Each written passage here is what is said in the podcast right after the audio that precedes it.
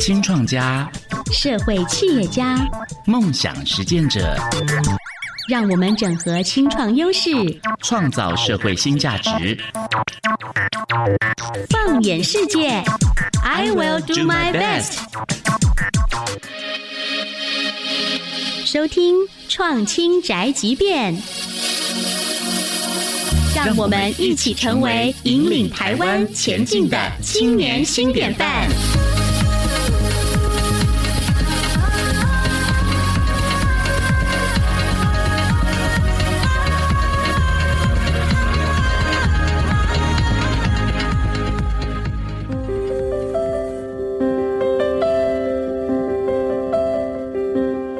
各位听众朋友大家好，欢迎收听创新宅急便节目，我是主持人赵世龙。创新宅急便播出的时间呢是在每周二下午的五点二十分到六点钟。那我们今天的节目呢比较特别哦，这是我很少有同时有两位来宾一起到我们的节目里面来。那我们今天讲的主题呢，大家可能也会觉得有一点点硬，我们今天的主题讲的是金融科技，特别是保险科技方面的题目。除此之外呢，今天的两位来宾也有一个很大的特色，就是他们都是跨领域学习，他们现在所做的题目呢跟他们所学的项目其实是有一小段差距的。那接下来我们就来听听今天的节目来宾所带来的青年一句话。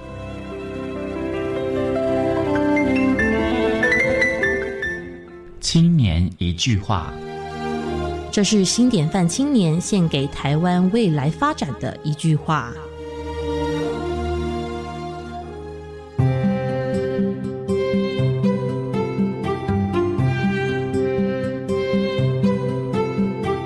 各位听众大家好，我是罗宾斯科技的创办人亦凡 Evan。 我今天特别想跟大家分享啊、呃、贾博士的一句话 Stay hungry, stay foolish。 我希望在呃求学的各位学生呢都一定要保持好奇心，虽然课业非常的繁重，但是啊、呃、闲暇之余其实也可以参与各式各样的课外活动哦。那另外我也希望各位可以有一个呃保持虚怀若谷。那人生其实是一场马拉松，那我们不是比谁跑得快，我们比较的是谁跑得远。所以当我们越谦虚，我们越有机会跑得更远哦。谢谢大家。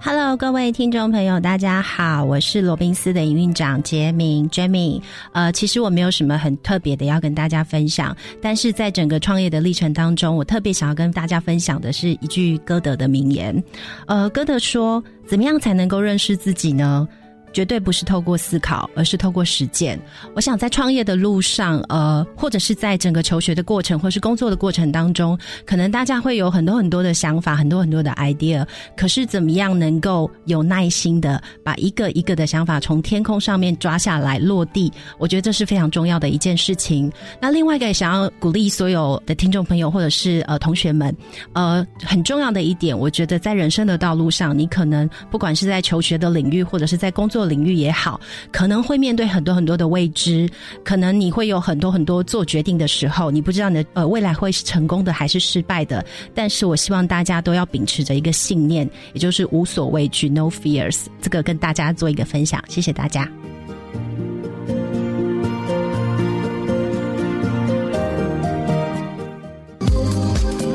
这里有最独特的青年创业故事，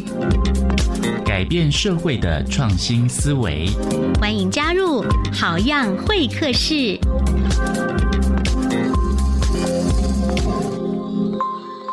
Hello， 欢迎各位听众朋友继续回到创新宅急便节目，我是主持人赵世龙。我们今天邀请到节目的来宾呢，我、哦、是我的同行哦，也是做保险科技的，是罗宾斯科技的执行长林亦凡 Evan 跟他们的营运长李杰明 Jamin。 那是不是请两位先跟观众朋友打个招呼？啊、呃，各位观众大家好，主持人好，我是罗宾斯科技的亦凡。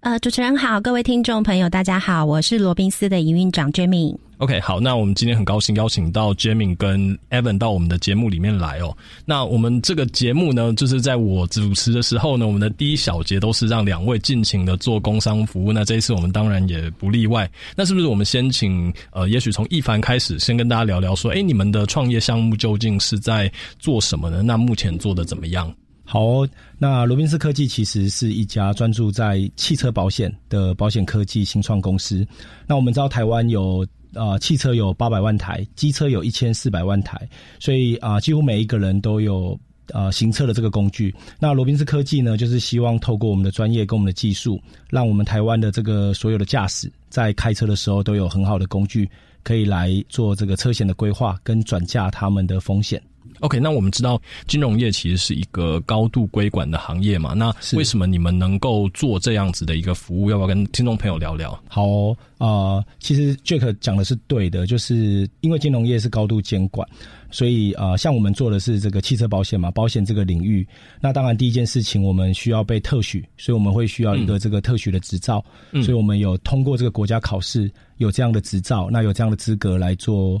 呃这样的事情。嗯，那更好奇的一件事情说，其实我们有蛮多的听众朋友，可能他们现在人就正在开车，是，那你们有对我们这些听众朋友直接服务他们的服务吗？还是说你们主要是做哪一类型的汽车的车险服务呢？ OK， 好，呃，最终我们一定会服务到这个所有开车的呃，现在这个广播的朋友都会。那啊、呃嗯，不过在一开始呢，因为啊、呃，罗宾斯科技为了聚焦，是，所以啊、呃，我们先啊、呃、选择了这个。呃商业用车的这个保险的服务。嗯。嗯，那其实各位听众或多或少可能会间接的体验到罗宾斯科技的服务。原因是啊、呃、我们一个主要的客户是 Uber。嗯。那这个 Uber 因为三年前这个共享经济进来台湾嘛。是。那在台湾呢，他们规范上也需要每一位这个 Uber 的驾驶都需要买这个车险。嗯。那在台湾我们在 Uber 的市占率大概是两成。所以各位听众也可以试看看，假设你是有在常做 Uber，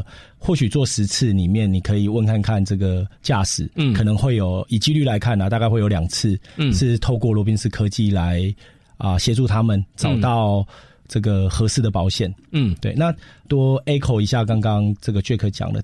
到底呃罗宾斯科技的具体服务是什么？其实保险我们常常都在啊、呃、探讨几件事情，就是我们买的东西到底对不对，嗯，够不够。嗯，好不好？嗯，那其实在车险也一样，就是除了强制险它的内容是一样之外，其实我们啊、呃、这个任意险啊其实是五花八门的、嗯。那很多人知道自己买了保险，嗯，但是呢他不知道买的保险内容是什么，对，或是买的这个价格是高或低，是，或是遇到理赔的时候他可能没有一个很好的呃，方式可以去处理，嗯，那这些其实都是罗宾斯科技在努力的地方，嗯，那其实相较于就是跟你们合作，或说我直接跟保险公司买，会有什么样子的差别？那其实因为我自己本身也是做呃保险科技相关的服务嘛，所以其实呃我们会了解到说，哎、欸，这里面其实有所谓保金跟保代这样子的一个角色。那我是不是先请杰明来跟大家科普一下？因为也许我们很多的听众朋友并不熟悉保金跟保代还有传统的保险公司之间的关系是什么？那呃。呃，目前罗宾斯科技的服务也有很大的一块是基于保金跟保代这类的服务嘛？呃，要不要跟大家稍微科普一下说，哎、欸，那你跟保金代买保险和跟保险公司买保险会有一个什么样子的不同？那呃，你们提供了什么样更加值的服务给大家？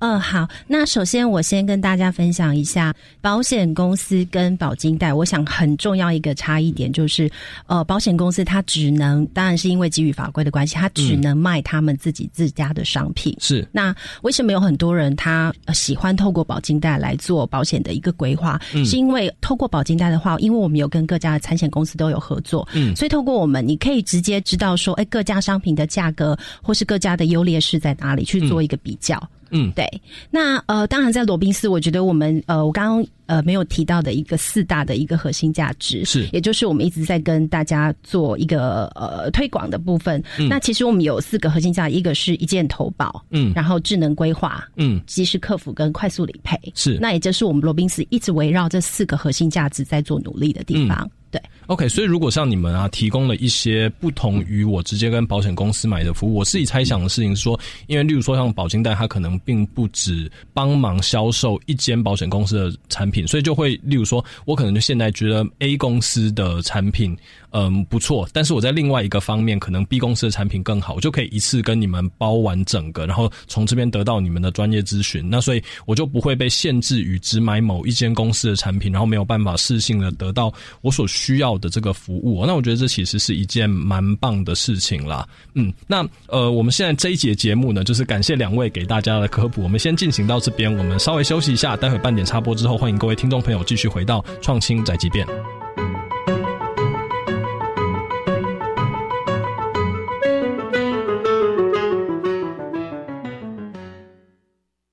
大家好，我是与美感教育共舞节目主持人陈碧涵。美是在生活中用心观察，在人事物交流互动时的体悟。家是孕育审美观的温床。本节目将邀请来宾带领大家一起来探索美，发现美，接近美。欢迎大家每周日下午两点半准时收听与美感教育共舞节目，与您在空中相会。我希望在学期间能够领学杂费的补助、生活奖学金、实习津贴，毕业后能够有正式的工作。参加五专展示计划就能让你如愿哦！好棒哦！透过五专展翅，减轻学生就学负担，企业与学校培养产业需求人才。教育部邀请企业参与，共创学生、学校及产业三赢局面。以上广告是由教育部提供。由国家海洋研究院及国立台湾海洋大学共同执行之二零二一海洋教育与人才培育论坛，浩瀚学海，蔚蓝启航，将于六月五日星期六在基隆国立海洋大学第一演讲厅举办。欢迎对海洋领域中的教育层面及人才培育层面有兴趣的朋友前往报名参加。相关资讯请搜寻二零二一海洋教育与人才培育论坛，或进上国家海洋研究院官网查询。Hello， 大家好，我是保卜，现在正陪伴你的是教育电台。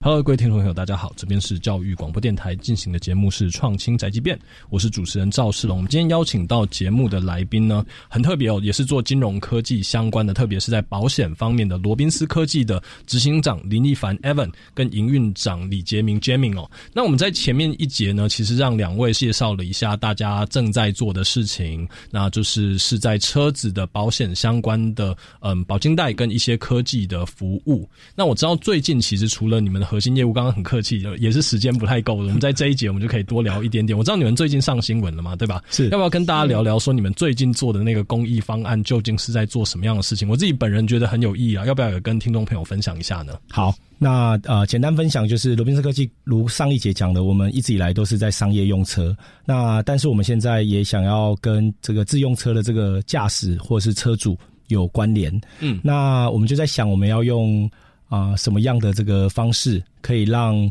车主很快的就接受我们？那我们就想到了啊、呃，一个这个车子的保险一定要的，就叫强制险。那我们怎么让啊强制险跟别人有差异化呢？所以我们就找了另外一家这个亚洲百大社会企业，是叫绿色技权。嗯，那我们就推行了一个记者会，叫做我的强制险会种树，来先科普一下究竟什么是强制险。杰明要不要跟大家介绍一下什么是强制险呢？ OK， 好，强制险我想大家顾名思义就是强制性的一个保险。那强制险是全台湾的所有的八百万的车辆里面，那你必须一定要投保的一个险种。是是，那当然它的内容就包括包括呃死亡、残废、失能，嗯，呃两百万，然后会有一个二十万的医疗的这个部分，嗯，是希望可以保障到所有的这个、呃、用车、呃用路人之类的行人上面的一个安全。对，嗯、也就是说，强制险它是属于无过失的主义，也就是说，今天发生了一场事故，只要是在这场事故里面的受害者，嗯、都可以去做这个强制险的申请。嗯，对。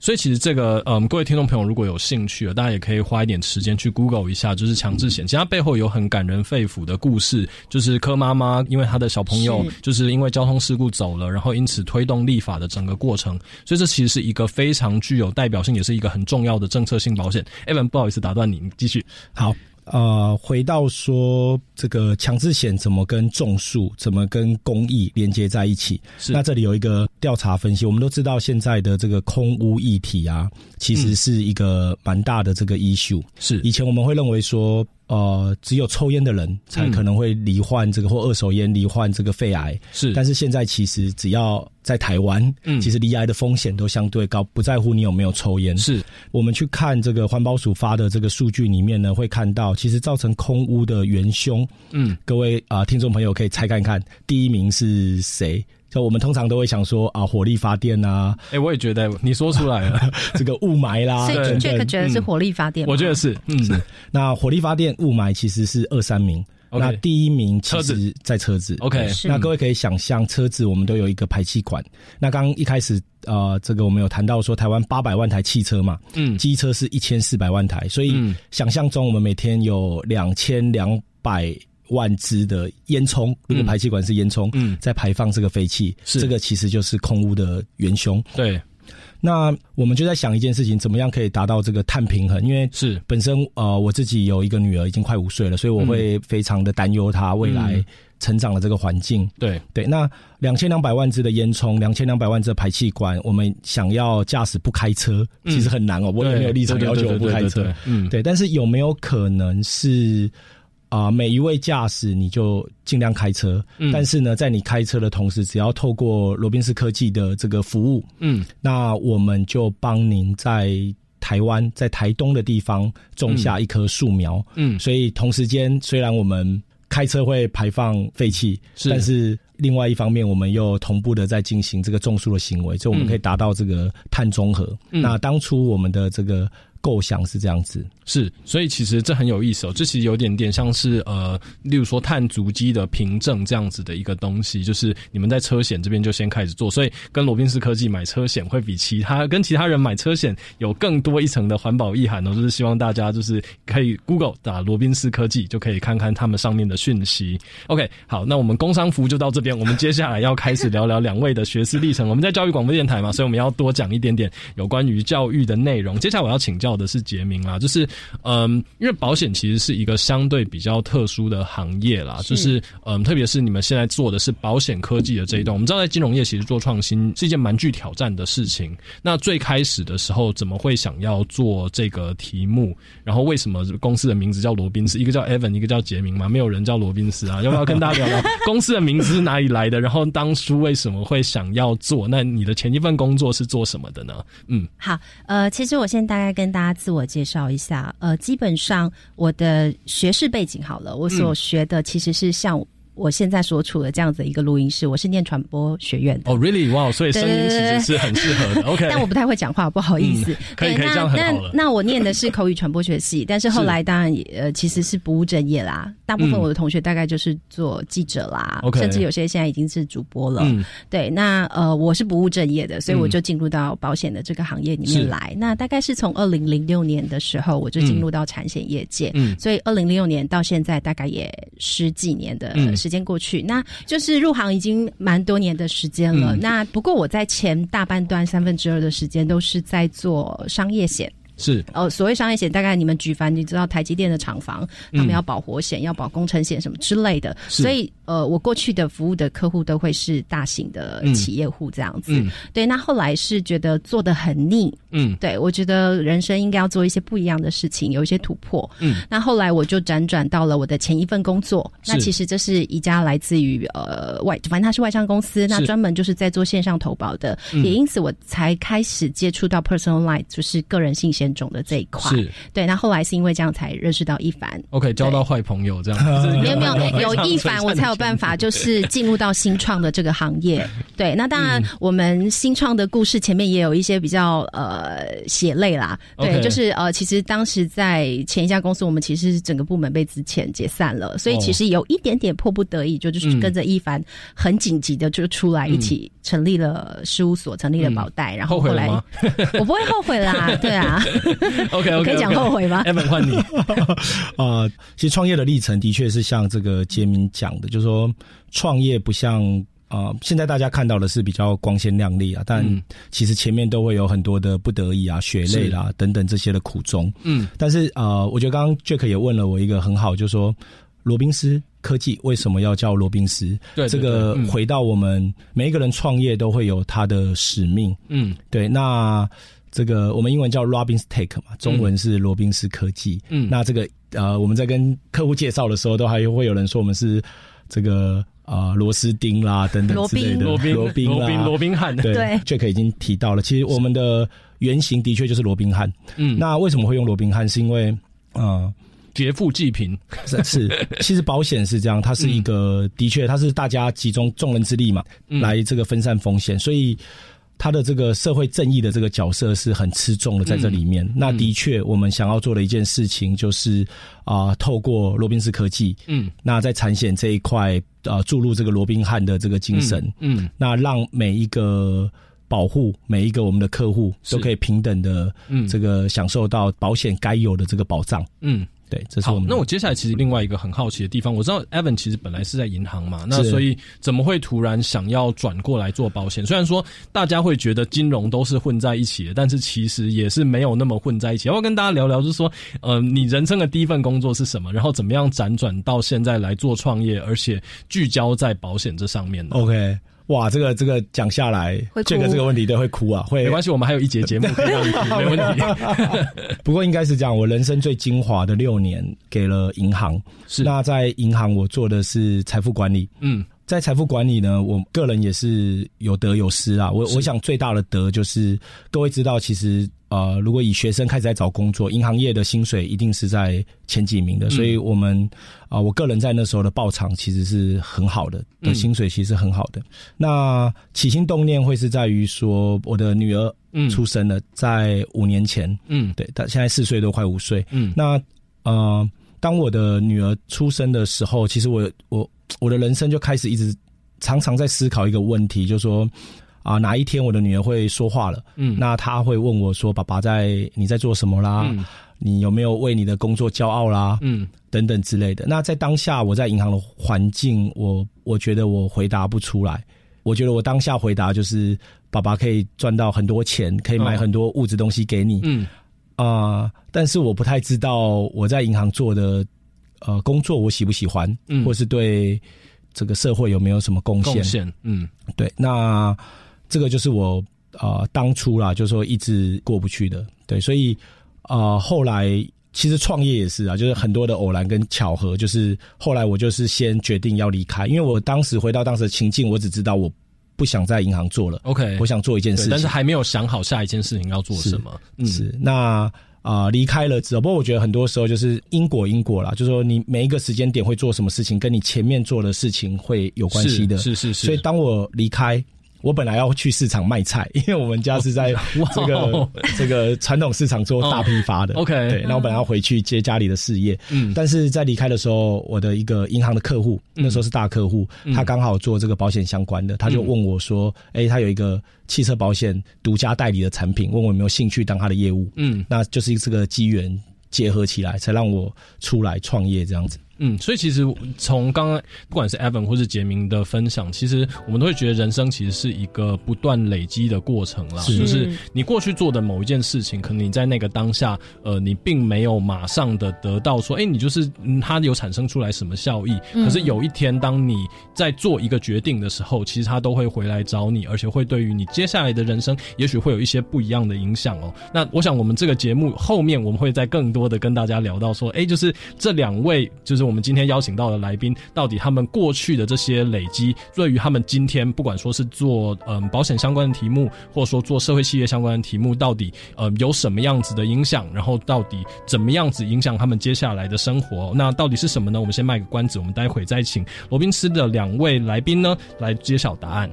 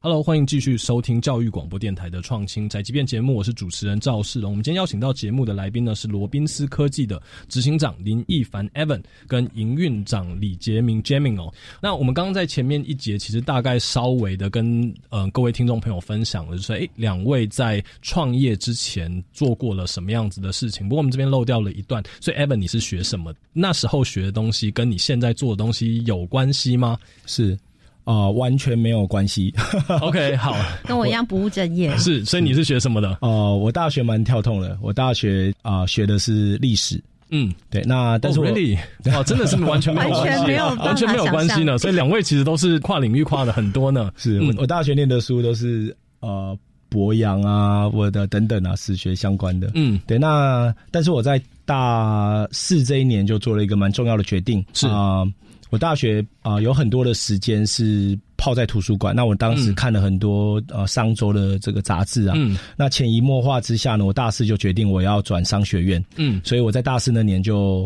啊补习补了一年。那后来我的研究所是念这个中兴的这个 M B A，OK，、嗯、对，所以历程是这样。所以是一个管理硕士的学位，所以我们接下来其实也要跟各位听众朋友来聊聊，就是诶也还是一样有关于教育的部分。这其实是在我们呃很多集的节目，我们都会很想要知道来宾到底是怎么看。刚好我们今天有两个不太一样，像杰明是大学毕业就直接投入职场嘛，那嗯。亦凡有一点点不一样，亦凡是读完了一个书，然后发现说，诶，其实我好像有另外一个不同的可能性，所以换了一个领域，然后读完书之后再进入职场。所以我想要分别请教一下两位的地方是说，嗯，大家觉得是不是要念研究所，或者说念研究所这件事情到底怎么样决定？因为我相信这是很多正在听这个节目的家长家里的小朋友正在思考的事情。当然说这几年其实读研究所有一点点变成是一个，嗯，有点像以前的大学，变成说，诶，你不读好像这样很奇怪，但是我想我们这个节目就是要听更多不同的观点。嗯、那我们是不是先请杰明来跟大家分享说，哎、欸，你那时候为什么大学毕业会选择换一个领域？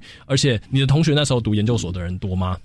呃，在我那个年代，我这样一讲好像透露我的年代没有。在我那个年代，其实我觉得大部分的同学他继续念研究所，呃，我觉得是好像他觉得毕业还不知道要做什么，嗯、所以他觉得那他应该理所当然就念研究所这样子。嗯、对，那呃，我不知道我是不是比较不一样，但是呃，对于我来说，当然因为家里经济的关系，嗯、所以我会觉得说我很想要，我是迫不及待很想要赶快投入职场。嗯、所以你在大学最后可能快要毕业之前，大概基本上就确定接下来要做什么。还是其实也是大学毕业是一张白纸才思考说那我接下来要做什么，要找什么工作？呃，应该说我在大学的时候我就一直在打工。 OK， 对，因为我会觉得可能也是家里人给我的观念，我会觉得说、嗯、呃，应该要再透过呃实习或者是打工的机会、嗯、可能慢慢去自我探索说自己比较适合什么样子的、嗯、的工作。嗯，对，所以我到大学的时候就一直在打工。嗯，对，不过我的工作大部分也都是跟呃口语表达会比较有关系一点。 okay， 所以其实还是跨对对对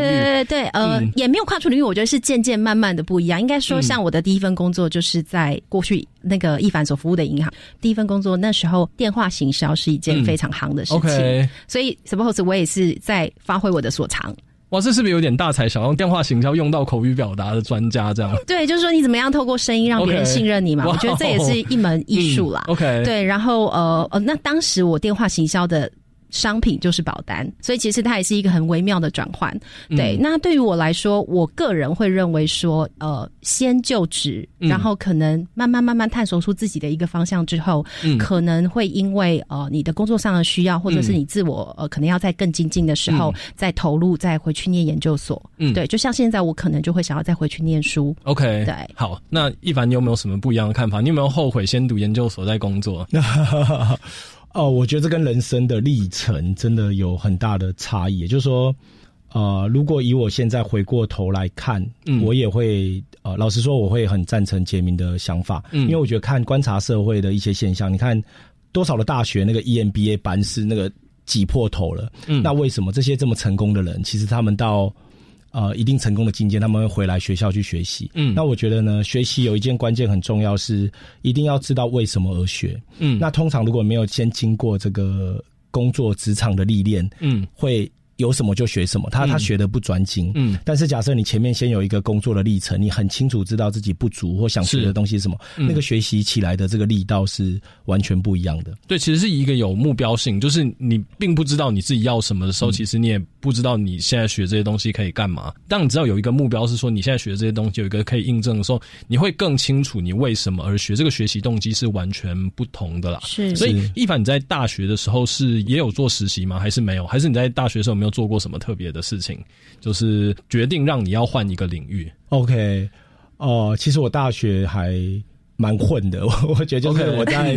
啊、okay. 呃，是是真的就是有点后悔啦，就是大学玩四年这样子，所以后来被逼迫，就是当我的同学都转研究所的时候，嗯，老实说我不知道自己的方向。那当一个人不知道自己的方向，最好的策略就是随波逐流，可能就是我感觉大部分的同学都去读管理学院，你就去了这样。但你考得蛮好的，其实哦、呃，对啊，對，就是我觉得台湾蛮厉害啦、嗯，就是这个有这个补习啊。对，嗯、那那我觉得虽然大学我都在玩、嗯，但是我觉得有一件事情，我觉得、呃、我那时候决策是对的，我参加了一个。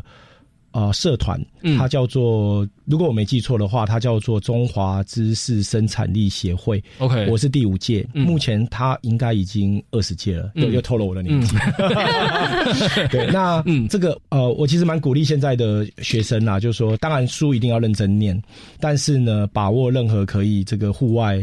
呃，校外这个学习的机会、嗯，那其实台湾有很多的这个协会，像我讲的这个中华知识生产力协会，它每一年就会招二十个学生，不是看成绩，嗯，它在应该是全台湾都会找他觉得有某种特质啊，嗯，然后一起来让这些呃大三大四的学生在学习的时候，先让他有机会去看啊、呃、各个领域。有成就的人回来去分享、嗯、所以我记得我那一年我很喜欢这一个 program， 就是每一周我就会听到呃，从这个协会已经很成功的这个学长是以这个职场的这个角色回来来告诉我们说哎、欸，要注意什么啦，要要等等之类的，那这是对我来讲、嗯，我觉得到现在我都还会蛮感谢那一段，那甚至我觉得你现在会回去分享吗？那成功学长嘛，是不是？对，但是啊、呃，可能要更有成就，还没有被加油加油加油加油加油！不用啦，不用，一定要设定一个小目标，设定一个小目标，明年就回去，好不好？对，没问题，谢谢 Jack。不过我觉得呃蛮重要的就是呃参加这个任何的协会，呃，我觉得导师是一个啦，然后还有自己的同才，因为我觉得到后来。包含我们现在呃，因为一些机会，比如说认识这个 Jack， 某种程度是我的，等于是呃有机会合作的伙伴、啊、嗯，所以这些同才，我觉得在啊、呃、某一个时间点都会有很好的这个连结跟帮助的这个机会、嗯。所以其实两位提到在学生时代要注意的事情，其实都是要对于外面的世界有更多的认识啦、嗯、那这其实某种程度上面，其实也补足了我们现在高等教育上面的一个盲区，因为。教授们大部分学生时候功课很好，人生的第一份工作就是教授，虽然他们可能很努力的想要教你外面的世界长什么样子，但是嗯，可能他们自己经验也不是很丰富，所以无论说是透过参加一些社团，或者说无论说是去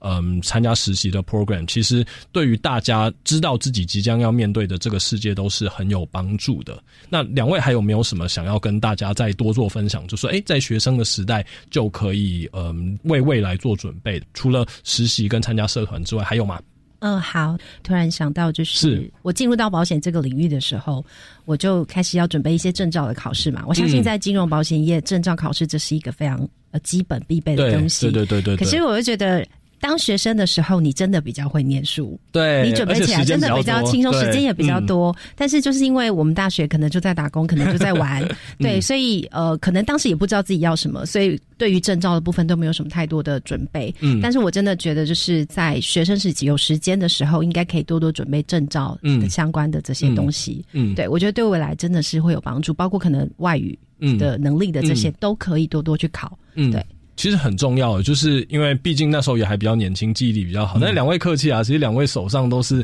证照，也是一堆嘛。就是要不要说说看你们自己手上有什么？一般你有什么？哦、oh, ，OK， 呃，我觉得可以跟各位学生分享，就是说是，其实出了社会就真的是这个做一行就要像一行。嗯，那像我最早在银行嘛，所以银行该有的这个法定的证照，这个我们就一定有。嗯，但是额外我们像我个人都还有这个证券分析师，我可以去、嗯。电视台去讲股票的，嗯，然后我有这个一张国际证照叫 C F P， 是是理财规划师，嗯，那后来我们转到这个保险嘛，那保险我们呃我自己就有四张国家考试的这个证照，嗯，嗯，不过 Echo 刚刚杰明讲了，这个如果是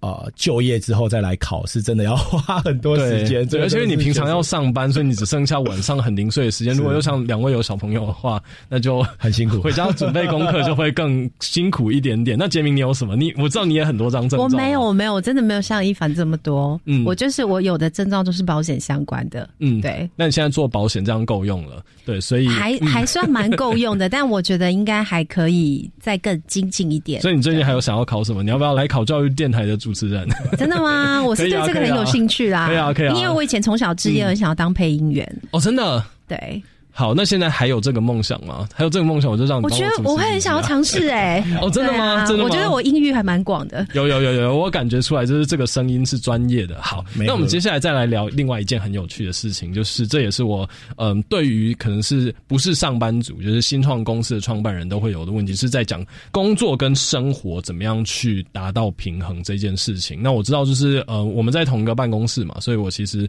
每天都看到两位下班的时间。那要不要跟大家聊聊说就。就是作为一个公司的创办人，你们每天的时间规划大概是怎么样呢？好哇，这个很很大的题，不过我觉得这个跟新创的一样，嗯、跟它的历程有关。就说、嗯、呃，我们到现在创业大概三年，是那我觉得头一两年的时候是真的，嗯呃，要很早来上班啦、啊嗯，然后几乎假日也都会忙着客服啦等等各式各样的事情，就是刚开始的时候一定是创办人会所有都对都做，所有事情都要做。对，嗯、那慢慢我觉得到现在啊，罗宾斯科技比较有规模之后，我们就可以把呃很多事情做有效的这个分工。嗯，那现在在跟家庭的平衡呢，我觉得就跟一般上班族一样，但是我们努力一件事情，嗯、就是说我们的表定上班时间是早上九点到六点。嗯，嗯那在这段时间啊、呃，我们所有创办人的就是说。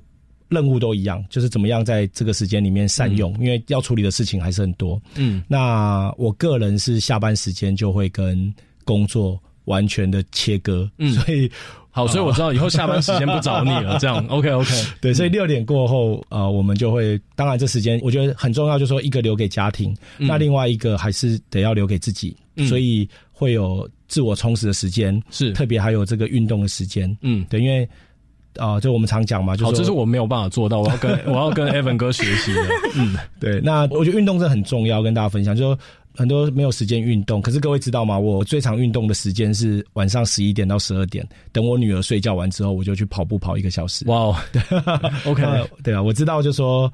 呃，这个财富是一个一嘛，跟好几个零，所以零再多，你没有健康的一，其实这个都是呃虚的。嗯 ，OK， 好，我们快乐时间总是过得非常的快，就是不知不觉这个节目就已经到了尾声哦。那呃，我们今天其实很高兴可以邀请到就是 Evan 跟 Jamin 哦，来跟大家分享你们的创业故事。那我们先谢谢两位，谢谢 Jack， 谢谢。